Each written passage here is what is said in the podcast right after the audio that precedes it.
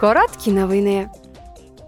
Депутати Європарламенту та країни єС погодилися збільшити ціль ЄС щодо поглиначів вуглецю в галузі землекористування та лісового господарства на 15%. Це дасть можливість вивести більшу кількість викидів парникових газів з атмосфери та накопичити їх в землі та лісах ЄС.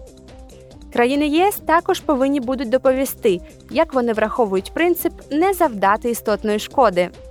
Це означає, що дії, викладені в національних планах відновлення та стійкості, не повинні завдати значної шкоди довкіллю. Також за невиконання вимог буде накладено штраф.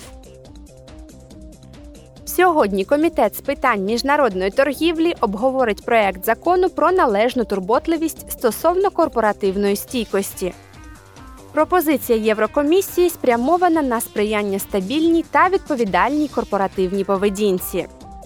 Вона також спрямована на те, щоб питання прав людини та довкілля стали основою діяльності компаній та управлінських рішень.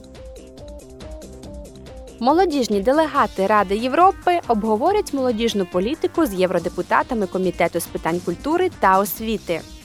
Сьогодні делегати представлять, як працює Рада Європи та яку роль вона відіграє в європейському управлінні. Дискусія охоплюватиме низку поглядів молодих людей на найактуальніші проблеми, з якими зараз стикається наш континент.